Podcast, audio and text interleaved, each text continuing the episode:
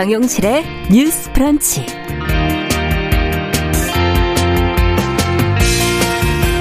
안녕하십니까 정용실입니다. 여성가족부가 버터나이프 크루라는 이름의 청년 성평등 문화 추진단 4기 출범식을 연 지 닷새 만에 사업을 지금 재검토하겠다고 밝혔습니다. 이 사업이 젠더 갈등을 증폭시킨다는 여당 원내대표 주장이 영향을 미친 것으로 알려지고 있는데요. 자, 이번 일에 정치적 배경이 있는 것은 아닌지 의심하는 눈초리도 있습니다. 자, 여가부의 갑작스런 사업 재검토가 타당한 것인지 절차상의 문제는 없는지 들여다보겠습니다.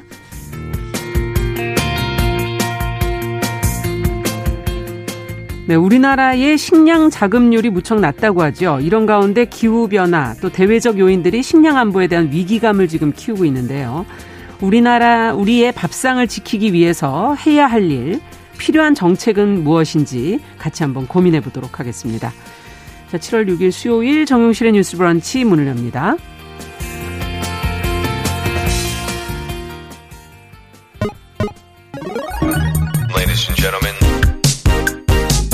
새로운 시각으로 세상을 봅니다. 정용실의 뉴스 브런치 뉴스 pick. 네, 정용실의 뉴스 브런치 언제나 청취자 여러분들과 함께하고 있고요. 유튜브 콩 앱 또 라디오로 들으시다가 의견 보내주시면 되겠습니다. 저희가 또 참고해서 방송에 반영하겠습니다. 첫 코너 뉴스 pick 문을 열어보죠. 월요일 수요일 이 두 분과 함께하고 있습니다. 전혜연 우석대 객원 교수님 안녕하세요. 안녕하세요. 전혜연입니다. 네, 조으론 변호사님 안녕하세요. 네, 안녕하세요. 조으론입니다. 어, 첫 번째 뉴스는 좀 정치 뉴스부터 좀 보고 가도록 하죠. 어, 당 비대위에서 사실상 전당대회 출마 불허 판단을 받은 박지현 전 민주당 비상대책위원장 어, 최근에 계속 지금 보도가 나오고 있는데 어, 어제는 이제 피선거권이 있다면서 지금 후보 등록을 강행하겠다라고 SNS를 통해서 밝혔다고 하죠. 자, 이것이 뭐, 뭐, 어떤 당의 조항이나 규, 규정이나 이런 것이 어떻게 해석이 되는 것인지, 박 전 위원장의 입장은 무엇인지 그 내용 저희 조론 변호사와 함께 좀 들여다볼까요? 네, 일단 박 전 위원장 같은 경우에는 지난 2월에, 그러니까 올해 2월에 민주당에 입당을 했습니다. 네. 그리고 이제 지난 3월 13일 날 이제 민주당이 대선 패배 직후에 당 쇄신을 위해서 그 박지원 선대위 여성위원회 부위원장을 이제 공동 비대위원장으로 하는 비대위를 발표를 음. 해서 공동 비대 그러니까 비대위원장으로 일을 했, 었는데 네. 최근에 이제 박지원 전 비대위원장이 당 대표에 출마를 음. 하겠다라는 입장을 밝히면서 자신이 피선거권이 없으니까 네. 왜냐하면 제가 처음에 2월에 입당을 했다라고 했잖아요. 예. 근데 민주당 당원 당규를 보면 6개월이 지나야 이제 권리당원 자격이 부여가 돼서 아. 피선거권이 주어지게 됩니다. 예. 그런데 아직까지 6개월을 채우지 못했기 때문에 피선거권이 없 다라고 음. 볼 수가 있는 음. 것인데 박지원 비대위원장 같은 경우에도 자신이 피선거권이 없으니까 음. 이것을 좀 당무위원회나 비대위원회에서 자신에게 피선거권을 인정해 줄 수 있는 예외 규정을 좀 적용을 해다 아. 해달라라고 요청을 했었습니다. 예. 그런데 이번에 비대위원 측에서요 네. 예외를 인정할 불가피한 사유를 발견하지 못했다라면서 이제 출마 불허 방침을 음. 밝혔어요. 그러자 이제 이에 대해서 박전 전 비대위원장이 불복을 한 겁니다. 음. 나에게는 지난 4월 1일에 중앙위원회 투표를 통해서 84.4%의 찬성을 얻어서 비대위원장이 되었기 때문에 네. 이 비대위원장은 당대표, 임시 당대표로 볼 수 있기 때문에 음. 이미 나는 그 당시에 투표를 통해서 피선거권을 인정을 받았고 음. 그 이후에 박탈된 적이 없으니까 여전히 피선거권을 가지고 있기 때문에 당에서 유권 해석으로 이 부분을 다시 확인해 주지 음. 않으면 나는 피선거권이 있다라는 것을 가지고 당, 대표 대표에 나가겠다. 선거에 출마를 하겠다라고 한 겁니다. 네. 이에 대해서 지금 민주당 측에서는 뭐당 대표와 이제 비대위원장은 엄연히 다르고 음. 또이 부분은 당원 당규에 의해서 비대위원이 이미 결론을 한번 내린 것에 대해서 불복하는 것은 이해할 수 없다라는 입장이고요. 네. 내부적으로는 뭐 당원 당규는 그렇지만 네. 박지원 전 비대위원장 같은 청년 정치인이 이번에 한번 당대표에 출마를 해서 선거를 음. 할수 있게 하는 것도 바람직하지 않겠냐라는 기회를 주자. 그런 네. 의견들이 지금 나누, 나뉘고 있는 상황입니다. 아, 그렇군요. 자, 그렇다면 이걸 어떻게 봐야 할지 어, 비대위의 입장이 맞는 것인지 박지원 전 어, 비대위원장의 입장이 맞는 것인지 또 어떻게 해석할 수 있는 건지 한번 두 분의 입장 좀 들어볼까요? 정 교수님 어떻게 보세요? 일단은 우리가 정치적인 결정이라는 것은 어, 지도부에 어느 정도 지금 해석을 하거나 이럴 수 있는 가능성을 열어놓는 경우가 많잖아요. 네. 그 이유는 이게 법적인 조항처럼 엄격하게 해석하거나 이런 것이 아니라 지금 변화된 상황에 맞춰서 당원 당규를 갑자기 고칠 수는 없으니까 네. 그 판단의 권한을 일부분 지도부에게 준다는 의미라고 저는 해석을 합니다. 음. 그런데 어쨌든 이런 결정이 나왔는데 저는 좀 아쉬운 것은 뭐냐면 네. 첫 번째로 박지원 전 위원장에 대한 민주당의 일부의 공격이 저는 굉장히 부당하다고 생각을 하는데요. 네. 이건 저희의 주관 주관적 판단이 아니라 민주당의 싱크탱크라고 불리는 민주연구원. 그쵸, 이건 민주당의 민주연구원. 공식 조직이에요. 네. 민주연 연구원에서 6일 지방선거 평가 보고서에도 이렇게 나와 있습니다. 뭐라고 했냐. 음. 지방선거를 통해 희망을 찾은 요소로 뭘 들었냐. 첫 번째가 김동연 경기도지사의 당선이고요. 그렇죠. 두 번째가 박지원 위원장의 5대 혁신안을 들었습니다. 어. 이중 박지원 위원장에 대한 내용을 좀 언급을 해보면 5대 혁신안이 분란 속에서도 넓은 국민 공감대를 확보했다. 아. 전이 국민 공감대라는 단어 굉장히 중요하게 생각을 하고요. 네. 지방선거 패배에도 불구하고 민주당이 혁신의 길로 들어설 계기를 만든 성과이다. 음. 근데 당의 공식 기구에서는 이렇게 성과가 있다라고 평가를 하는데 당 일각에서는 또 이렇게 비난에 가까운 음. 용어를 쓰고 있다 보니 좀 이해하기 어려운 현상이라고 보고요. 모순된 어, 결과네요. 그렇죠. 네. 더불어서 2030 여성의 전폭적 지지도 희망의 요인이라고 민주연구원이 접으면서 음. 박지원 전 위원장의 발언에 대해 20대 여성들이 긍정적으로 평가했다고 덧붙였습니다. 아. 그래서 당의 공식 기구에서는 박지원 위원장의 어떤 이런 부분을 인정을 하는데 예. 일각에서는 계속 비난하면서 무슨 음. 자격으로 전당대회에 나오냐라고 하는 정치적 해석은 지금 충돌되고 있는 시점이라고 말씀을 드리고 싶고요. 네. 두 번째로 민주당만 봐서 박지원 위원장이 나오는 것이 도움이 되느냐 안 되느냐를 봤을 때 네. 저는 오히려 전당대회 활용 요소가 될 수 있다고 봤거든요. 어. 지금은 마치 이재명 대 반 이재명, 이재명 대 97그룹이라는 프레임이 형성되어 있는데 음. 그게 국민들이 보이기 그렇게 희망적이고 과연 관심을 끌 수 있는 요인인지 음. 그리고 대선에서 외쳤던 지금 청년 정치인들을 키울 수 있는 방법인지는 좀 동떨어진 느낌이 듭니다. 그렇죠. 대선 때와 지금 뭐 양당이 전혀 그 달라졌죠, 좀. 네. 네. 그리고 세 번째로 지금 대표 출마를 선언한 인물들 중에 박지원 위원장처럼 젠더 문제에 정말 집중해서 목소리를 냈던 사람이 있는가 네. 그런적인 측면에서도 박지원 위원장이 당선이 되든 안 되든 전당대회 과정에서 민주당이 음. 나아갈 기에 대해서 이런 문제를 뚜렷하게 제시를 해준다면 오히려 대선 전에 입당을 했던 2030 여성들의 관심을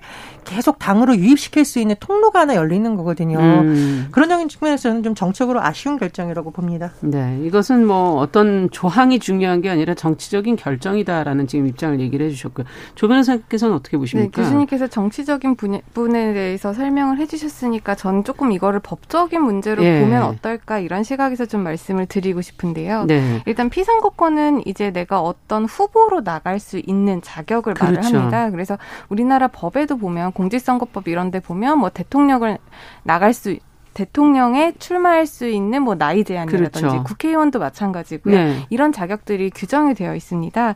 그래서 이 민주당 그 관련해서도 피선거권이 이제 당원 당규에 규정이 되어 있어요. 네. 그래서 피선거권 같은 경우에는 특히 당 대표의 피선거권이라고 해서 조항이 따로 있고 뭐 원내 대표의 피선거권이라고 해서 다 조항이 각각 아. 이제 구분이 되어 있습니다. 예. 그런데 당 대표 같은 경우에는 권리 당원에 한해서 이제 피선거권이 주어진다라고 음. 규정이 되어 있는데 그 권리 당원은 아까도 말씀을 드렸지만 6개월 이상 여기에서 입당한 지 6개월이 지나야 권리 당원 음. 자격이 부여가 됩니다. 네. 그렇기 때문에 이것은 그 당 자체에서 음. 당의 합의로서 어느 정도의 시기는 이 당에서 몸을 담고 있어야만 음. 그 당을 대표할 수 있는 권리를 부여한다라는 것으로 좀 해석을 할 수가 있거든요. 네. 그렇기 때문에 이 부분을 아예 무시하고 물론 예외 규정이 있지만 그 음. 예외를 적용할지 말지 또한 당 내부의 결정이라고 생각을 하면 되기 때문에 네. 일단 당 내부에서는 원칙 규정을 들어서 지금 거부를 하고 있는 그렇죠. 상황이고 예외를 뭐 적용하지 못하겠다라는 음. 입장이기 때문에 이것을 더 계속해서 적극적으로 뭐 예외를 인정해달라라고 하는 것은 어떻게 보면은 그 당헌 당규의 원칙에는 조금 위배가 음. 될수 있는 상황이라고 할 수 있을 것 같습니다. 네. 그리고 또 한 가지는 이제 박지원 전 비대위원장이 이미 피선거권이 그렇죠. 나한테 부여가 됐는데 이거를 이제 와서 또 없다고 하느냐라고 음. 지금 주장을 하고 있습니다. 그 부분은 어떻게 보십니까? 근데 이 부분도 조금 박지원 박지원 전 비대위원장의 주장에 좀 아쉬운 부분이 있는 게요. 일단 피선거권이라고 하는 것이 그 전 비대위원장의 위치에서 피선거권이 주어져야 이제 비대위원장을 하느냐 이거는 지금 제가 당원 당규를 좀 찾아봤는데 음. 그 부분은 아닙니다. 네. 이거를 제가 어디서 볼 수 있었냐면요. 이제 피선거권 관련한 규정이 이제 당규에 규정이 되어 있는데 네. 그 당규에 보면은 피선거권 관련 조항들이 당 대표, 원내 대표, 최고위원 이런 것에는 이제 피선거권이라는 규정이 있는데 음. 비대위원 관련해서는 전혀 그 피선거권 언급에 대한 없다. 언급이 없는 겁니다. 네. 그렇게 본다면 지금 민주당 내부에서 일부 의원들이 주장하는 바와 같이 비대위원장은 이게 임명된 것이다. 임시직이고 임시직이고 임명된 것이지 네. 선출직이 네. 아니다라는 주장이 오히려 더 설득력이 있고요. 네. 그 당시에 투표를 했었던 그 부분이 피선거권을 박지원 전 비대위원장에게 주어 주기 위해서 투표를 했었던 것이 아니라 그 비대위원이라는 그런 어떠한 하나의 제도, 음. 형식에 대한 절차적인 정당성 그리고 민주적인 정당성을 부여하기 위해서 투표를 한 것이라고 볼 수가 있다라고 한다면 네. 그 투표가 박전 전 비대위원장에게 피선거권을 준다라고 음. 할 수는 없는 것이라는 거죠. 네. 그렇기 때문에 지금 피선거권이 음. 그때 주어졌다라고 하는 주장은 좀 설득력이 떨어질 수가 있고요. 예. 가사 피선거권이 그때 주어졌다라고 하더라도 음. 이거는 예외를 그때 예외를 우리가 인정을 해준 거잖아요. 음. 예외는 이게 보편화가 될 수가 없다라는 겁니다. 음. 이게 법적으로 보면은 우리가 미성년자들을 생각을 해보시면 좀 쉽게 이해가 되실 텐데 예. 미성년자가 단독으로 계약을 할 수가 음, 없죠. 법률 음. 행위를 할 수가 없고 그 당시에는 법정 대리인의 동의를 받아야 법률 행위를 할 수가 있는데 그렇죠. 한번 동의를 받았다고 해서 그 미성년자가 앞으로 음. 계속 음. 어떤 법률 행위를 자기 네. 혼자 할 수는 없단 말입니다. 네. 개별적인 사안에 대해서 계속 동의를 받아야 되는데 음. 그런 점들을 보면 그때 피선거권이 예외적으로 부여받았다고 하더라도 음. 이번에 어떤 또 그런 피선거권 관련한 문제가 발생을 한다면 음. 이번에 또 피선거 권이 부여되어야 음. 그런 예외를 다시 한번 적용할 수 있는 것이 아닐까 그렇게 그렇군요. 풀이하는 게 좀 더 적절하지 지금 말씀을 들어보니까 당원 당규라는 건 결국은 이제 당 대표는 당에 대한 기여도가 있어야 된다. 그러니까 그동안에 역할을 했던 사람들이 많은데 이제 이렇게 짧은 기간 와서 하는 경우에 당에 대한 기여도가 낮다 이렇게 지금 보는 거군요. 자, 그렇다면 어, 박지원 위원장은 어떻게 박 전 위원장은 어떻게 해야 될까? 이걸 정치적 판단에 따르게 할 것인가? 당원 당규에 따를 것인가? 어, 그리고 앞으로 행보는 어떻게 가져가야 될까? 이게 지금 어, 이 엇갈리고 있는 논쟁 속에서 어떻게 해야 될까요? 지도부는 또 어떤 점을 좀 생각해야 될까요? 제가 보기에 이미 비대위에서 내린 결론을 바꿀 가능성은 매우 적겠죠. 네. 그런데도 불구하고 제가 계속 아쉽다고 드리는 이유는 음. 예전에도 당원 당규와 좀 맞지 않는 결정을 지도부에서 한 적이 있어요. 아, 근데 그렇죠. 엄청난 비난을 받으면서 그런 결정을 했고 국민적 음. 공감대를 얻지 못하는데도 한 적도 있습니다. 음. 그러니까 제 말은 자꾸 예상을 둬서 바꾸자는 것이 아니라 긍정적인 쪽으로 바꿀 가능성이 있다면 음. 최소한 지도부 내에서 검토를 하고 가능성을 음. 자꾸 열어주는 것이야말로 지도부의 역할이라는 생각이 들고요. 네. 두 번째로 더군다나 민주당이 지금 선거에서 계속 이긴 정당이 아니라 음. 돌아보면 재보선까지 포함하면 3연패를 한 당이에요. 아. 비대위도 지금 처음이 아니라 두 번째 꾸려진 비대위예요. 아, 첫 비대위가 아니고. 예, 그렇다면 기존과는 뭔가 다른 점을 보여주고 이 다른 점이라는 것이 국민들에게 관심과 희망을 불러일으킬 수 있는 방법 중에 하나가 저는 음. 박지원 위원장의 실마라고 보고 있는 겁니다. 그래서 네. 그런 점에서 정치적으로 아쉽다 이렇게 생각을 하고요. 네.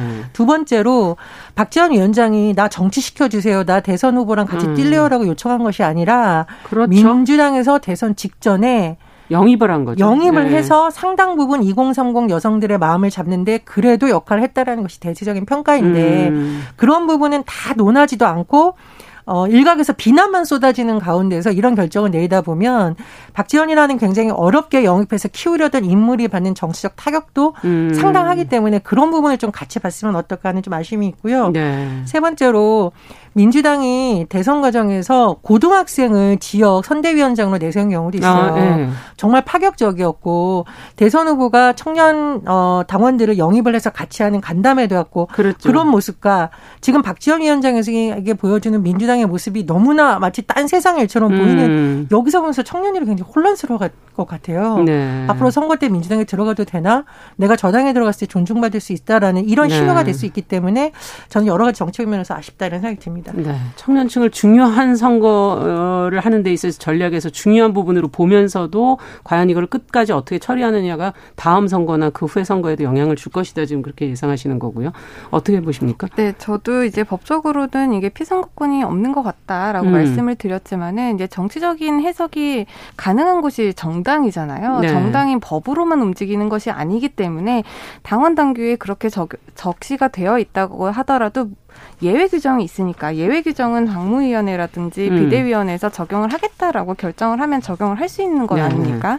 그렇기 때문에 그런 여성 청년 정치인이 교수님도 말씀을 하셨지만 민주당의 영입이 되어서 음. 성장을 할 수 있는 발판을 만들어주는 것이 아니라 지금 음. 세태를 보면 사실 박전 전 비대위원장을 옹호해주는 그런 세력이라고 할까요? 네. 그런 목소리들은 거의 나오지 못하고 있는 것이 현실이거든요. 네.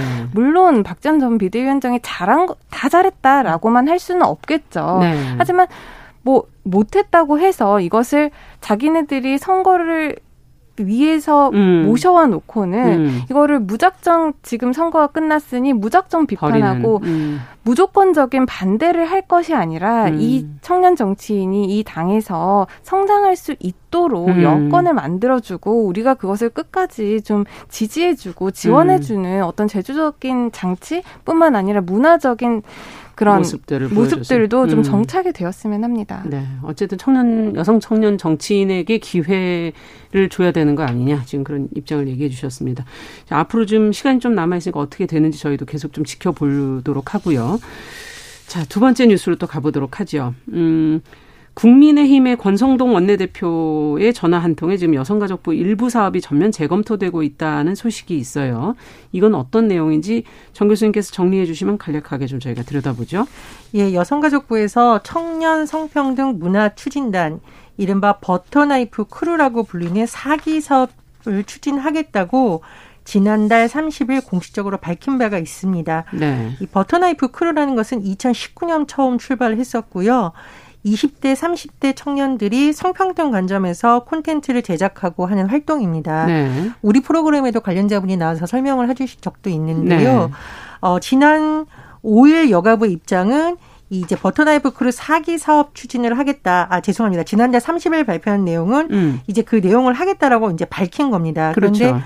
사업을 하겠다고 밝힌 지 5일 만에 여가부가 입장을 번복했는데요. 네. 이 사업 추진을 전면 재검토하겠다. 음. 이렇게 밝힌 겁니다. 여가부는 그 이유에 대해서 이 사업의 젠더 갈등 해소 효과라든가 성병 불균형의 문제가 제기가 제기됐다라고 설명을 하고 있는데 음. 이것이 혹시 국민의힘 권성동 원내대표의 어떤 문제 제기 때문에 된 것이 아니냐는 해석이 나오고 있습니다. 음. 그 이유는 국민의힘 권성동 원내대표가 바로 전날인 4일 페이스북에 글을 올렸는데요. 네. 이 사업을 놓고 여가부가 왜 폐지돼야 하는지 다시 한번 더 보여줬다. 라고 하면서 특정 이념에 편향적으로 세금을 지원하고 있기 때문이라고 썼고요. 음. 특히 여가부 장관과 통화에 해당 사업에 대한 문제점을 전달했다고 전했다라는 글이 완료됐기 때문입니다. 음. 그런데 어, 지금 어떤 부처에서 공식적으로 하겠다고 밝힌 사업이 이렇게 여당 원내대표의 전화 한 통화에 뒤집힐 수가 음. 있느냐 이런 논란이 또 제기되고 있는 상황입니다. 네. 자, 어떻게 봐야 될지 일단 두 가지가 있네요. 이 사업을 이렇게 하기로 해놓고 또 이렇게 어, 재검토할 수 있는 것인가 하는 부분하고 또 이 버터나이프 클루라는 사업이 정말 문제가 있는 것인가라는 부분 두 부분이 이제 저희가 고민해 봐야 될 부분인데요. 어떻게 보시는지 조 변호사님께 먼저 좀 여쭤볼까요? 일단 음. 이미 사기를 진행하겠다라고 한 음. 사업을 지금 며칠 만에 네. 없던 것으로 하겠다라고 하는 게 지금 정부의 그렇죠. 입장인 거잖아요. 네. 이 부분 관련해서는 물론 정책적인 부분이고 음. 이게 법적인 권리로서 구축된 것이 아니고 물론 정책적으로 지원을 하겠다라는 음. 그런 방침이었기 때문에 법적으로 이걸 뒤집는다고 해서는 별 문제는 되지 않을 것 같습니다. 음. 하지만 다만 이런 일이 반복됨에 따라서 그런 정부에 대한 신뢰라든지 그렇죠. 국민들이 입을 뭐 음. 입을 박탈감 음. 이런 것들은 어떻게 보상을 해줘야 될지 저는 그게 음. 의문이고요. 그, 그리고 진행자님께서도 지금 말씀을 하셨지만 버터나이프 크루 사업에 대해서 많은 일반인들이 네. 잘 모르잖아요. 네. 그렇기 때문에 저도 이번에 권성동 씨의 그 원내대표. 원내대표의 네. 페이스북을 보고 과연 음. 이 버터나이프 크루가 이렇게 편향적으로 지금 진행이 되었던 것인가라고 음. 해서 지난 사업들을 좀 살펴봤어요. 그렇죠. 예. 그런데 일단 기본적으로 버터나이프 크루가 어떤 정치적 아니면 성별에 치우치기보다는 음. 성별 가, 갈등, 그러니까 젠더 갈등을 좀 줄이자라는 음. 돼서 이제 청년들이 자발적으로 참여하는 어떤 프로젝트의 일환이거든요. 네. 그래서 작년에 어떤 일들을 했나 제가 한번 찾아봤더니 거기서 들어보면? 제일 네. 제 눈에 띈 것을 육아빠 반상회라는 것입니다. 육아빠 반상회. 아. 보통 이제 반상회라고 하면은 이제 엄마들이 그렇죠. 많이 가죠. 그리고 네. 또 이제 학부모들 모임과도 이제 엄마들이 네. 거기에 참여를 하니까 요즘은 사실 다양한 가족 관계의 형태 속에서 음, 음. 홀로 양육을 하는 아빠 아빠들도 굉장히 많은데 네, 그렇죠. 이 아빠들은 사실상 엄마의 모임에 잘 끼지 못합니다. 네. 엄마들이 잘 끼워주지도 잘 않는다고 해요. 음. 그러다 보니까 혼자 양육을 하는 아빠들의 그런 걱정, 음. 고충 이런 것들을 덜어주는. 도울 수 있게 하는 음. 그런 강연 같은 것들을 아. 제공하고 네트워크 구축이라든지 그런 교육 콘텐츠를 제작하는 프로젝트가 하나 뽑혔었는데 네. 이런 것만 본다라면은 사실 이것이 여성에게 어떤 편향적인 이념 경험을 음. 뭐 기본으로 하고 있는 프로젝트인가 그러지 네. 않다라고 생각을 하는 게 더 많을 것 같고요.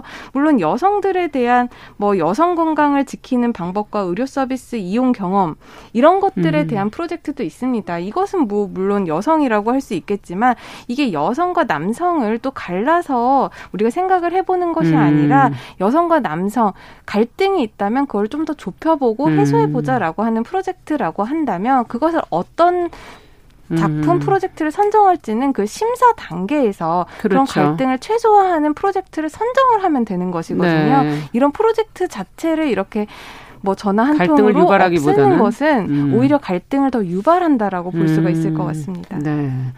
정 교수님께서는 어떻게 보십니까? 그러니까 버터 나이프 크루의 올해 4기 사업 추진 내용 중에 되게 굉장히 주목한 내용이 있는데 예.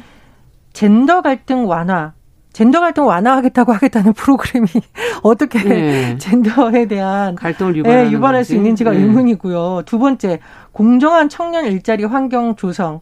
세 번째, 청년층의 우울증 극복을 위한 마음 돌봄 프로젝트. 이건 남녀 청년 아. 모두를 위한 거고 현실적으로 최근에 코로나19 상황에서 필요한 부분 아닙니까? 지금 청년들의 우울증이 많이 올라갔다는 게 많이 보도가 나왔었죠. 그렇죠. 마음 네. 돌봄 네. 프로젝트 이런 내용이고 말씀 필요한 거죠. 예, 말씀해 네. 주셨듯이 육아하는 아빠들이 늘어나고 있는데 네. 우리나라 문화상 그런 것이 어려우니까 그런 것에 대한 프로젝트도 진행이 됐었고 음. 제가 그 예전에 했던 내용을 좀 자세하게 보니까 네. 그 핑크텍스 프로젝트의 경우에는 네. 해외에서도 계속 문제가 나온 부분이에요. 그러니까 똑같은 건데도 여성이라는 이유로 돈을 더 많이 내게 하는 서비스나 물품 같은 경우에 개선을 하자라는 움직임이 우리나라에서 일어난 건데 네. 이 핑크텍스 프로젝트를 버터나이프 프로젝트 중에 하나로 하면서 이 내용을 콘텐츠로 만들어서 팟캐스트로 했는데요. 이 팟캐스트의 청취자의 40%가 남성이었다고 합니다. 음. 그러니까 남성들도 이 문제에 대해서 아주 일부는 이게 여성 편향적이라고 보지만 그렇지 않게 생각을 하고 있다라는 그렇죠. 점을 방증을 해주는 건데 음. 너무 한쪽으로만 치우쳐서 음. 일각에서 비난을 하는 게 아니라는 아쉬움이 있습니다. 네. 자, 오늘 얘기는 여기까지 듣도록 하죠. 어, 어쨌든 이런 어, 사업을 하는 데 있어서 앞서 얘기해 주신 것처럼 어, 신중하게 시작하고 신중하게 맺어야 어, 정부의 어떤 신뢰도가 떨어지지 않을 것 같다 하는 생각 지적해 주셨는데 그 중요한 얘기인 것 같고요. 어, 앞으로도 또 더 이 젠더 갈등이 좀 완화되는 방향으로 문제들이 좀 해결됐으면 좋겠습니다. 자, 뉴스픽 조론 변호사 전혜영 교수 두 분과 함께 이야기 나눠봤습니다. 감사합니다. 잘 들었습니다. 감사합니다. 네, 정용실의 뉴스 브런치 1부 마치고 저는 잠시 후에 돌아오겠습니다.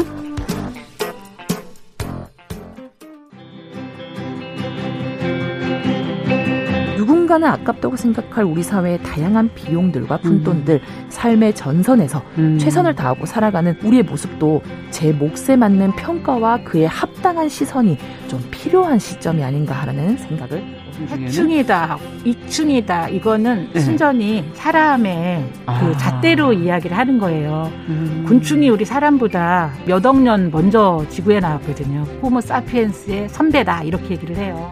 남성의 입장에서 여성의 입장을 이해하는 사람인 거죠. 그래서 사실 이 역지사지의 태도가 한국 사회로 지금 필요한 것이 아닌가 그런 생각이 들고요. 세상을 보는 따뜻한 시선. 정용실의 뉴스 브런치.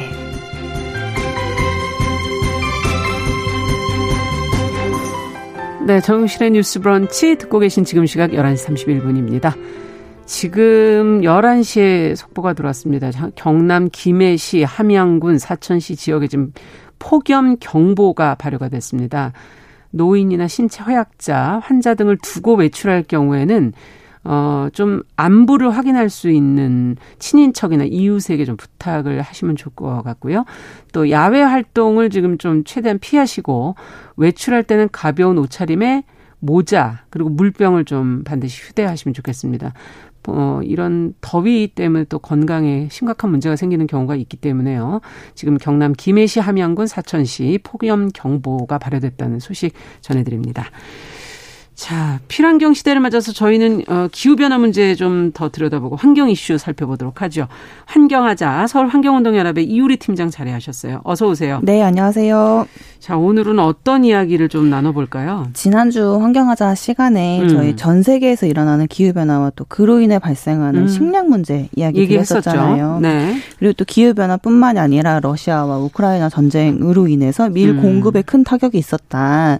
그리고 식량 과 이제 사료 확보를 위해서 전 세계가 어려움을 겪은 이야기 같이 드렸었습니다. 네. 우리나라도 예외는 아니었거든요. 음. 오늘은 이제 우리 밥상을 지키기 위해서 무엇을 해야 하는지 좀 이야기해 보려고 합니다. 우리 밥상을 지키기 위해서 우리 네. 밥상에 그런데 상당 부분이 그러니까 밖에서 들어오는 거죠? 그렇죠, 맞습니다. 오늘 주요한 음. 내용이 바로 그 얘기일 것 같아요. 네. 자, 그러면은 일단 밀 얘기를 해주셨으니까 밀부터 한번 좀 따져볼까요, 그러면? 네, 이제 국제 밀 가격 급등이 우리 밥상에도 영향을 크게 미친 것으로 확인을 할 수 있었는데요. 음. 동네 빵집부터 축산 농가까지 밀과 사료급 사료값이 급등을 하면서 타격을 받았었고 네. 그 충격이 고스란히 우리 밥상으로 이어졌습니다. 아니 빵집은 이해가 되는데 농가 축산 농가에도 사료로 쓰나요 밀을? 네 맞습니다. 사, 밀을 사료로 쓰기 어. 때문에 이 사료값 급등도 큰 문제여서 뭐 예, 최근에 이제 삼겹살 가격이 막 3, 4만 원대가 됐다. 뭐 이런 얘기 한번 들어보셨을 아, 사료 거예요. 때문에 또 삼겹살이 그렇죠. 네. 지금 삼겹살이 왜 오르나? 네.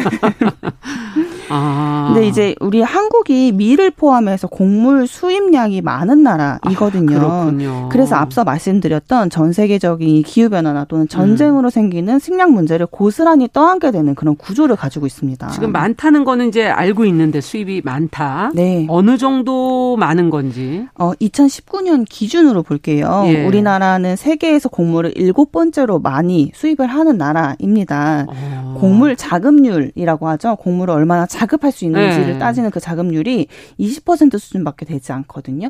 원래 근데 농업 국가였기 때문에 네. 우리가 자급자족 많이 했었던 것 같은데. 그렇죠. 네. 그럼 이제 나머지 지금 음. 현재는 80% 정도는 다 수입을 하고 있다라는 뜻인 건데요. 영국 이코노미스트 그룹에서 식량 안보 수치를 매년 발표를 합니다. 음. 여기서 식량 안보라는 뜻은 국가 한 국가가 인구 증, 뭐 증가나 전쟁, 그렇죠. 자연재해 뭐 이런 유사시를 대비해서 식량의 생산이나 수입, 뭐 비축 이런 전반적인 부분들 일정한 음. 식량의 양을 유지할 수 있느냐를 보는 그 지수라고 보시면 될것 아. 같아요. 그런데 이 식량 안보가 한국이 좀 계속 낮아지고 있는 수치를 보여주고 있더라고요. 어. 어느 정도일까? 안보 지수가. 어, 네, 2017년부터 이 영국 이코노미스트 그룹에서 113개 국가를 대상으로 식량의 구입 가능성이나 가용성, 음. 품질과 안전, 뭐 천연 자원이나 회복력 이런 음. 이제 여러 가지들을 비교를 해 봐서 지표를 이제 발표를 했는데 네. 한국이 2017년 26위를 차지했고요. 113개 국가 중에 26위였고요. 어. 근데 2018년 1년 후에는 27위, 그리고 2019년 또 1년 후에는 28위, 그러니까 2020년도 계속 29위. 등수가 올라가지 못하고 이건 또 내려가나요? 그러게 말이에요. 네. 계속 내려가고 또 어. 2021년에는 더 내려가서 32위를 기록을 했어요. 그래서 30위권 밖으로 밀려났었는데 이게 113개 국가 대상으로 했을 때만 이 30위권인 거지 네. OECD 국가 중에 최하위 수준이더라고요. OECD 국가 네. 중에서는 최하위. 네, 맞습니다. 이 식량 안보 어. 지수가 낮다라는 그 말은 위험할 수 있다는 그쵸, 거죠. 맞습니다. 기후 변화, 전쟁 이런 유사시에 일어났을 때는 굉장히 위험할 수 있다라는 것을 나타내는 수치인 거예요. 이 원인이 뭘까요? 음, 저는 일단 이게 경제 성장을 말을 하면서 국가의 근본 인 농업을 등한시한 결과라고 좀 보여져요. 농업은 등한시하고 지금 뭐 저희가 다른 제조업이라든지 네. 뭐 아니면 서비스업이라든지 이런 쪽으로 IT나 뭐 이런 쪽으로만 늘려놨다. 네, 저도 그렇게 보고 싶은데요. 어. 그 보고 있는데요. 그 한국은 이제 사료용을 포함해서 곡물 자금률이 20% 수준이라고 말씀을 드렸잖아요. 네. 30여 년 전과 비교를 해보면 그 수치가 점점 내려가고 있는 것을 확인을 할 수 있습니다. 어. 우리의 주식은 쌀입니다. 우리 밥상은 거의 진짜 쌀로 유지가 되고 있는데. 쌀은 그래도 지금 지금까지 많이 나지 않나요? 아닌가요? 네, 많이 나고 있습니다. 음. 그럼에도 불구하고 30년 전과 비교했을 때 그 수치가 점점 내려가고 있는 거죠. 어. 1991년도에 102%의 자금률을 보였습니다. 남아 돈다 그랬죠? 그렇죠. 맞습니다. 네. 즉 우리나라에서 이제 생산되는 쌀은 다 우리나라에서 먹을 수 있을 만큼 음. 자급이 됐는데 2020년 기준으로는 92%로 떨어진 것을 확인할 수 있었어요. 음. 보리 같은 경우는 91년에 74% 정도 자급이 가능했거든요. 그렇죠. 네, 현재는 36% 정도만 자급이 가능한 것으로 아, 수치가 나타났습니다. 만약에 쌀이 없으면 보리라도 먹어야 되는 건데. 네, 맞아요. 대체 작물이라고 할 수가 있는 거죠. 그렇죠, 맞습니다. 네. 우리 땅에서 자란 우리 농산물인데도 불구하고 하루 세 끼 중에 한 끼도 스스로 차릴 수 없을 정도가 아. 돼버린 거라고 볼 수 있는 거예요.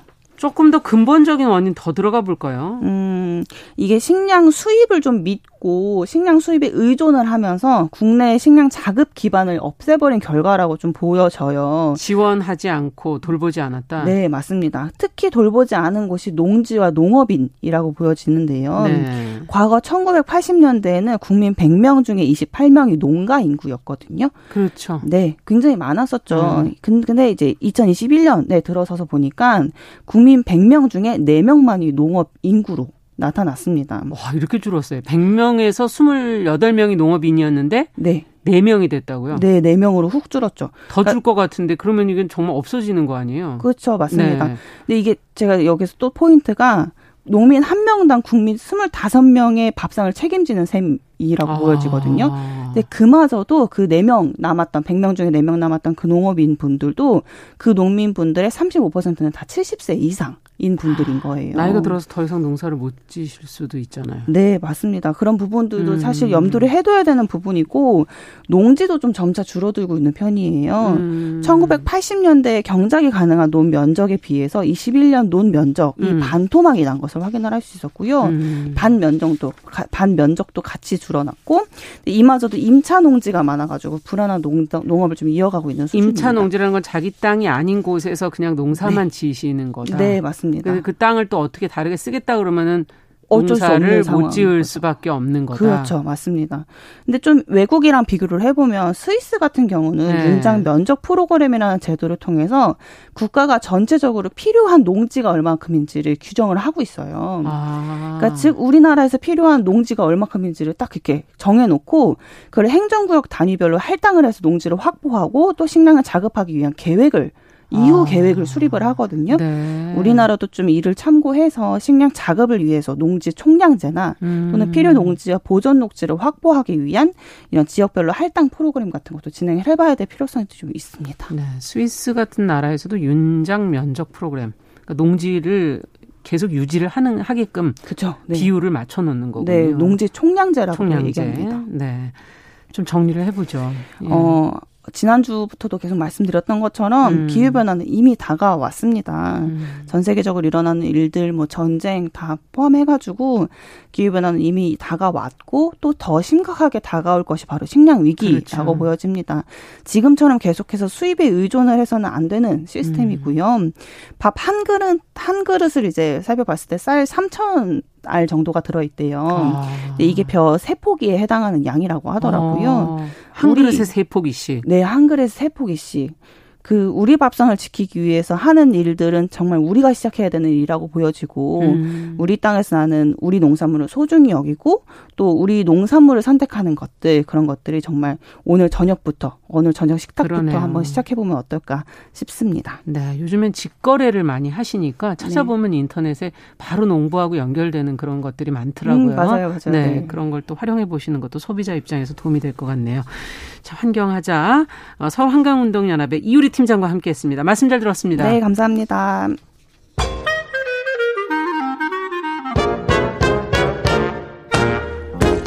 모두가 행복한 미래 정용실의 뉴스 브런치 네, 정용실의 뉴스 브런치 듣고 계신 지금 시각 11시 41분입니다. 이번에는 대중매체와 사회문화 현상을 좀 들여다보도록 하죠. 오늘도 손희정 문화평론가 자리해 주셨습니다. 어서 오십시오. 네, 안녕하세요. 어, 이제 뭐 7월이 되니까 슬슬 휴가 얘기들을 하시더라고요. 계획도 그렇습니다. 세우시고 네. 휴가나 휴식 이런 것과 관련된 뭐 힐링 영화 얘기를 오늘 해주시겠다 그래서 기대가 네. 되네요. 어떤 걸 살펴볼까요? 어, 힐링 영화 하면 많이들 떠올리시는 감독일 텐데요. 음. 오기감이 나왔고 감독의 영화들을 좀 음. 소개를 해드리려고 합니다. 네. 카모메 식당, 뭐 안경, 뭐 이런 저는 안경이라는 영화를 참 좋아하는데 네 많이들 좋아하시죠. 네, 아주 좀 뭐라 그럴까요? 특유의 그 감독이 만든 영화 느낌이 있는 것 같아요. 네 그렇습니다. 예. 그래서 오기가미 감독의 영화를 좀 설명을 해드리자면 음. 네 가지 키워드 정도로 정리를 할 수 있을 것 같아요. 네. 그 네 가지가 slow life, 断捨離, 음. 힐링, 그리고 여성 영화입니다. 네. 하나씩 설명을 좀 드려보자면요. slow life 같은 경우는 굉장히 익숙하시죠. 그렇죠. 예, 천천히 사는 삶입니다. 음. 정신없이 바쁘게 살면서 늘 시간에 쫓기는 현대인들에게 조금 천천히 가도 괜찮아 이런 음. 식의 이제 위로를 주는 영화.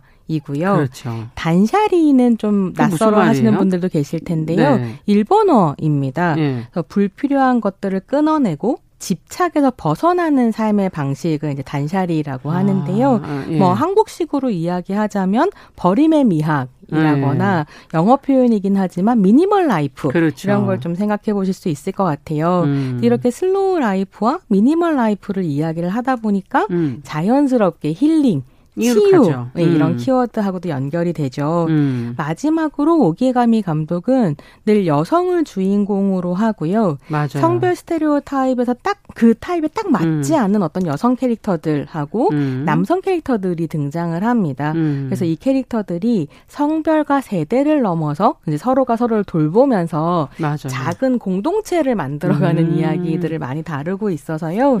오기가미의 영화는 여성 영화로 많이 설명이 되기도 합니다. 그러네요. 특히 출연진이 보면은 좀 비슷비슷한 사람들이 계속 나오고 있다. 네. 예, 그런 걸 느낄 때가 있고. 늘 비슷한 배우들이 나오니까요. 이 배우들을 보면 또 오기감이 사단이라고 얘기하기도 그쵸. 하는데. 아, 이 감독이 혹시 그 사람 아니야? 네. 일종의 공동체처럼 네. 느껴지기도 음. 하는 그런 작품 활동을 하고 있습니다. 네. 특히 이제 카모메 식당 한동안 우리나라에서도 너무 화제였었잖아요. 굉장히 인기가 있어서 심지어 이제 서울의 어떤 지역에는 카모메 식당이라는 식당을 차리죠. 식당이 이제 들어서기도 네. 할 정도로 인기가 있었는데요. 음. 어, 오기가미 감독 같은 경우에 한국에서도 굉장히 사랑을 많이 받았고 매니아층이 여전히 맞아요. 있는 감독이고 네. 그런 매니아층을 형성하는데 이제 카모메 식당과 안경, 안경. 이렇게 음. 두 작품이 영향을 많이 미쳤고요. 오늘은 이 두 작품을 중심으로 음. 이야기를 좀 드리려고 합니다. 자, 그러면 하나씩 살펴보죠. 어떤 걸 먼저 살펴볼까요? 네, 카모메 식당부터 살펴볼까요? 가볼까요? 음. 굉장히 이제 줄거리가 단순하다는 게 이 감독의 특징이기도 한데요. 네. 영화의 형식과 내용 자체도 음. 앞에서 말씀드린 것처럼 딱 슬로우 라이프와 단샤리의 뭐랄까요 영화적 음. 화신이라고 할 정도로 그 구현체입니다. 음. 그래서 영화가 스스로 버림의 미학을 음. 실천한다고도 볼 수 있을 텐데요. 모든 영화들이 여백을 가지고 아. 굉장히 천천히 흘러가는 거죠. 예. 그래서 줄거리뿐만이 아니라 캐릭터 설정도 음. 불필요한 것들은 싹 걷어낸 이런 작품들이고요. 음. 카모메 식당이 아주 대표적으로 그런 영화입니다. 음. 이 영화의 배경은 핀란드의 헬싱키 라는 네. 도시인데요. 음. 어떤 이유에서인지는 알 수는 없지만 어쨌거나 일본을 떠나서 헬싱키로 와서 작은 일식당을 운영하고 그쵸. 있는 사치에가 음. 이제 주인공인데요. 식당을 연지 한 달이 지나도록 손님이 하나도 안 음. 오는데 사치에는 막 스스로를 달다 볶거나 이러지 않고 음. 내 방식대로 식당을 운영하다 보면 음. 언젠가는 사람들이 되겠지. 올 거야. 뭐 음. 이런 생각을 가지고 살아가고 있습니다. 그렇게 하루하루를 보냈던 사치에가 어느 날 우연히 음. 또 다른 일본인 청년 미도리를 만나게 음. 되는데요. 미도리도 왜 일본을 떠났는지는 알 수 없는데 참 영화가 단순해서 그런 네. 이유가 없어요. 그죠? 그냥 일본을 어. 떠나고 싶었고 그래서 어. 이제 눈을 감고 어. 지도를 어. 손가락으로 탁 짚었는데 어. 그게 헬싱키였던 거죠. 그래서 이제 헬싱키에 온 네. 사람이었습니다. 음. 그래서 뭐 특별히 여행의 목적이 있거나 그런 음. 게 아니어서 미도리도 사치의 식당에서 이제 음. 같이 일을 하기 시작하죠. 이것과 비슷하게 60대 일본인인 음. 마사코까지 여기 음. 합류를 하면서 영화는 세대가 다양한 세 명의 여자가 음. 여자들의 이야기하고 뭐 이 식당으로 모여드는 단골 손님들의 이야기를 그렇죠. 펼쳐내게 되는데요. 음. 음식을 만들고 사람들이 그걸 먹고 음. 소소한 일상에 대한 대화를 음. 나누고 특별할 것이 없어 보이는데 또 그 안에 희노애락이 담겨 그렇죠. 있고 뭐 이런 이제 작품이 뭔가 훈훈하기도 하고 그래서 제가 그 예. 영화를 보 요번에 이제 다시 방송 다시 준비하면서 보면서 음. 너무 거기 나오는 음식들이 먹고 싶어서 맞아요. 혹시 카모메 식당 레시피로 장사를 하는 식당이 있나 검색을 해보고 그랬는데요. 네. 없던가요? 네, 최근에는 네, 저는 못 찾았습니다. 어, 최근에는 음. 또 많이 사라졌을 수도 있을 것 같아요. 네. 한동안 정말 인기였는데. 일본이 또 이런 음식 문화를 잘 보여주는 그런 영화들도 상당히 많은 것 같고. 네. 또 안경이라는 그럼 영화로 또 가보죠. 안경도 이제 음식이 되게 중요하게 네. 나오는 영화이기도 한데요. 그 카모메 식당에서 사치에를 연기했었던 음. 고바야시 사토미가 이번에도 주인공으로 등장을 해서 네. 타에코라는 여성의 역할을 연기합니다. 음. 타에코도 또 왜인지는 모르겠지만 휴대전화가 터지지 않는 어떤 조용한 곳으로 음. 떠나고 싶었던 사람이고 네. 그래서 남쪽의 작은 섬마을로 여행을 오게 되죠. 그 섬마을에서 벌어지는 이야기. 네. 가 이제 안경의 내용인데 작은 민박집에 투숙을 음. 하게 되고요. 그 민박집이 카모메 식당 사람들처럼 좀 또 특이한 사람들이 옹기종기 모여 있는 네, 공간입니다. 음. 근데 타이코는 아마도 뭐 도쿄 같이 큰 도시에서 음. 바쁘게 살다가 약간 도망쳐 온 사람인 음. 것 같은 느낌이 나는데요. 작은 섬에 와서도 사실 바쁘게 살 수밖에 없는 사람인 거예요. 그렇죠. 휴대전화 있으면은 계속 뭐 연락해야 되고 그런 네. 일이 많잖아요. 그래서 이제 그 휴대전화 자체는 터지지 않게 만들어놨는데 네. 그럼에도 불구하고 이 섬 자체가 휴대전화가 안 터지거든요. 어, 다행스러운 예, 거죠. 그런데도 이 시간의 속도에 익숙해져 있기 아, 때문에 아, 그냥 쉬지 못하고 막 관광도 가고 싶고 책도 음. 읽고 싶고 막 이런 욕심이 많은 거죠. 음. 그래서 어느 날 타에코가 아 관광을 가려고 음. 하는데 어디 가야 되냐 그러니까 그, 그 민박집 사람들이 음. 관광 이러더니 이 섬에서 할 일이라고는 사색밖에 없다. 그래서 타에코가 처음에는 어쩔 줄 몰라 하고 그 그렇죠. 그 시간들에 뭘 해야 될지 몰라 하다가 점점 점점 사색하는 삶. 음. 욕심 부리지 않는 삶에 음. 익숙해져 가는 이런 이야기가 또 펼쳐, 펼쳐집니다. 네, 정말 그 속도가 다르다는 거는 우리도 사실은 느끼고 있고 지금 이 영화 만들어진 지는 좀 된 것 같은데. 네, 단 15년 이 정도 된 네. 영화들입니다. 하지만 지금 우리의 모습 하고도 좀 비슷한 부분이 있는 것 같고 추구하는 네. 바랑 어, 등장 인물의 뭐 어떤 어, 줄거리 이 내용의 줄거리는 사실은 말씀해 주시는 것처럼 참 단순한데 네. 그 안에 특이한 등장 인물이라든지 또 사연 뭐 이들이 만나서 또 이렇게 변화하는 모습들 네. 이런 게 중요한 영화인 것 같아요. 네, 그렇습니다. 그래서 사실은 그 변화의 성격이 무엇인가, 음. 어떻게 변화하는가를 보는 게 영화의 재미인데요. 네. 이 변화의 핵심적인 내용은 어떻게 비울까 를 음. 배우는 과정, 그 음. 비움의 과정 자체라고 할 수 있을 것 같아요. 그래서 카모메 식당이랑 안경 두 작품에서 음. 다 중요하게 등장하는 소품이 여행 가방이거든요. 그렇죠. 그래서 안경, 안경 의 주인공인 타에코도 처음 음. 이 섬에 올 때 굉장히 큰 트렁크를 끌고 와요. 맞아요. 그러니까 모래사장을 막 끌고 가냐 너무 힘들고 이러는데 네. 그걸 버리지 못하는 거죠. 집착인 거죠. 그렇죠. 그 본다면. 그 집착 이런 것들을 음. 가지고 있고 하지만 그 섬에서 삶, 생활을 하면서 그 가방 안에 든 온갖 물건들이 음. 사실은 이 여행에서 별로 필요하지 않다라고 하는 걸 배우게 되고 음. 이 가방이 그야말로 짐이다라고 음. 하는 생각을 하게 되는 이런 이런 것도 이제 깨닫게 되는데요. 음. 사실 그런 변화를 어떻게 설득해내느냐. 그렇죠. 감독의 능력이죠. 네, 이 주제는 새롭지 않은데 그 맞아요. 그 설득 과정이 영화의 매력일 텐데요. 음. 어, 감독이 정말로 잘 잡아내고 있는 부분들이 있습니다. 네. 뭐 등장 인물로도 그걸 한번 좀 네. 들여다볼까요? 특별히 이제 이 주제를 잘 드러내는 등장 인물을 음. 제가 좋아하는데요. 역시 카모메 식당에 등장하는 음. 60대 여성 캐릭터 마사코를 굉장히 좋아하는데 네. 이 마사코가 어떻게 보면 오기가미 감독의 작품 세계를 관통하는 어떤 주제 의식을 음. 굉장히 잘 보여주는 캐릭터 같습니다. 음. 이제 카모메 식당에서는 요 마사코가 가방하고 연결되어 그렇죠. 있는 캐릭터인데요.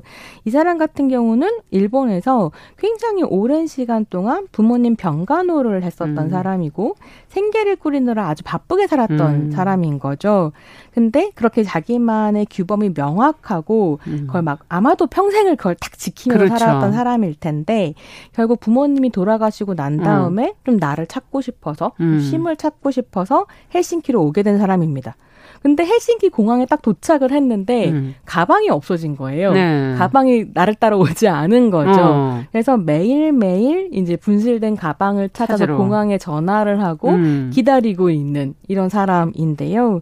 그러던 중에 우연히 이제 카모마일 음. 식당에 음. 들어가서 사치에와 미도리를 만나게 되고 조금씩 삶의 태도가 달라지게 됩니다. 음. 그래서 평생을 어떻게 보면 이 사회가 만들어 놓은 어떤 틀, 꼭 그렇죠. 나쁘다고 할 수는 없지만 살다 보면 또 거기에 적응해야 네, 되니까요. 꼭 내 것이라고 음. 할수 없는 그 틀에 틀 안에서만 이제 살아온 사람이 그 틀을 벗어나서 자기만의 음. 시간으로 선선히 걸어 들어가는 음. 이런 걸 보여주는 캐릭터가 마사코이고요. 음. 마사코와 결국 가방을 찾게 될 것인가, 음. 혹은 못 찾을 것인가. 그렇죠. 이게 카오메 식당에 뭐라 그럴까요? 끝까지 보실 수 있는 재미 포인트이기도 그렇죠. 합니다. 음.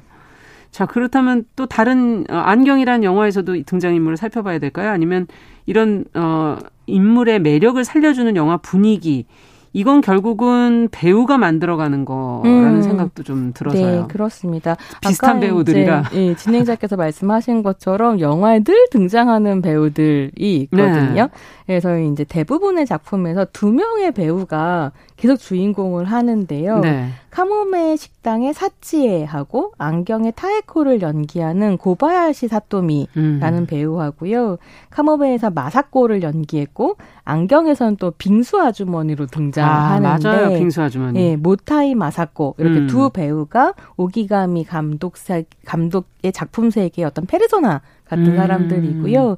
이 두 사람이 아주 전형적인 어, 여성이 음. 아닌 캐릭터들을 연기를 아. 하는 부분들이 있어요. 특히나 이제 고바야시 사토미 같은 배우는 굉장히 자기 중심이 분명하고 음. 거의 모든 작품에서 타인의 말을 듣지만 음. 자기 철학을 끝까지 고수하는 식당 주인 역할 같은 걸 하거든요. 맞아요. 굉장히 음. 근사하고 모타이 마사코 같은 경우에는 딱까모메 식당 하면 많은 사람들이 떠올리시는 뿔테 안경을 쓴 음. 중년 여성의 음. 어떤 이미지를 떠올리실 텐데 그 사람 이고 이 오기가미 감독의 작품에서 굉장히 고집스러우면서 음. 전통을 고수하려는 어떤 어른의 역할을 하거나 음. 아니면 정말로 해탈한 사람의 그렇죠. 역할 이렇게 왔다 갔다 역할을 하면서 인상적이죠. 음, 네, 많은 사랑을 받았습니다. 네, 저는 그 빙수 아줌마 그 빙수가 먹고 싶더라고 보니까. 그죠, 네, 맛있어 보입니다. 자, 근데 이, 이 영화들이 어떤 점에서 힐링 치유적인 음. 요소가 있는 건지. 네. 이 힐링이라는 게 사실 우리가 힐링 힐링 이야기를 하지만 음. 굉장히 어려운 키워드이잖아요. 그렇죠. 저도 이번에 영화를 다시 보면서 음. 30대 때 봤던 것보다 지금 보는 게 훨씬 더 음. 위로가 되고 좋아서 네. 도대체 어떤 것을 힐링이라고 말할 수 음. 있을까 좀 생각을 해봤는데요. 뭐 여유라든가 음. 사람들 사이의 적절한 거리, 돌보되 간섭하지 않고 아. 이런 식의 거리를 유정, 유지하는 것, 뭐 예. 서로가 서로를 돌본다고 하는 것 이런 것들이 다 힐링이 되는구나라는 생각을 했는데 이 중에서도 가장 중요한 건 나만의 속도로 살아도 괜찮다는 메시지인 음. 것 같더라고요. 그래서 이 영화들이 20 2000년대 중반에 중후반에 나와서 그렇죠. 일본과 한국에서 엄청나게 사랑을 받았는데 왜 그랬을까 돌이켜 보면 음. 그 시기에 기억하실지 모르겠어요. 유행한 자기 개발서 제목 중에 아. 공부에 미쳐라 시리즈가 있었거든요. 다 미치는 거였군요. 네, 뭐 10대 꿈을 위해 공부에 미쳐라. 20대 공부에 미쳐라. 30대 다시 공부에 미쳐라.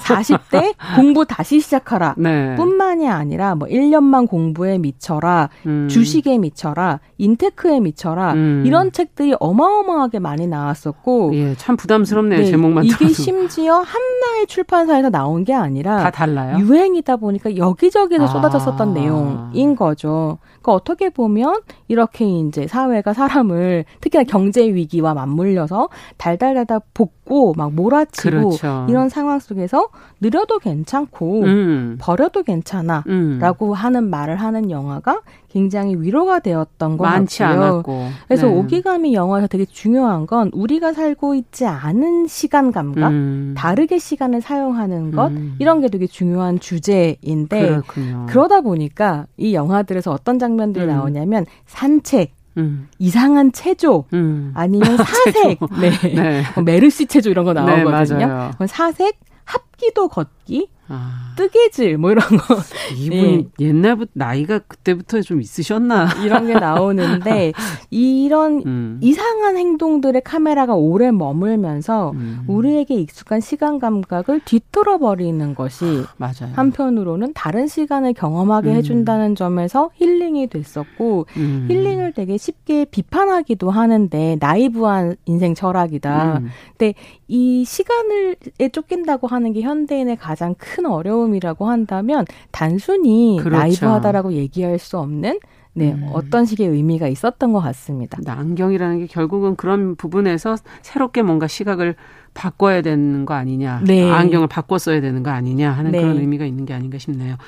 자, 오늘 얘기를 하다 보니 시간이 거의 끝날 시간이 됐네요. 어, 문화비평 오늘 어, 카모메 식당 안경을 만든 어, 오기가미 나오코 감독의 작품 세계 같이 들여다봤습니다. 손혜정 평론가와 함께했습니다. 말씀 잘 들었습니다. 감사합니다. 네, 감사합니다. 네, 정실의 뉴스브런치 수요일 순서도 같이 마무리하겠습니다. 저는 내일 뵙겠습니다. 안녕히 계십시오.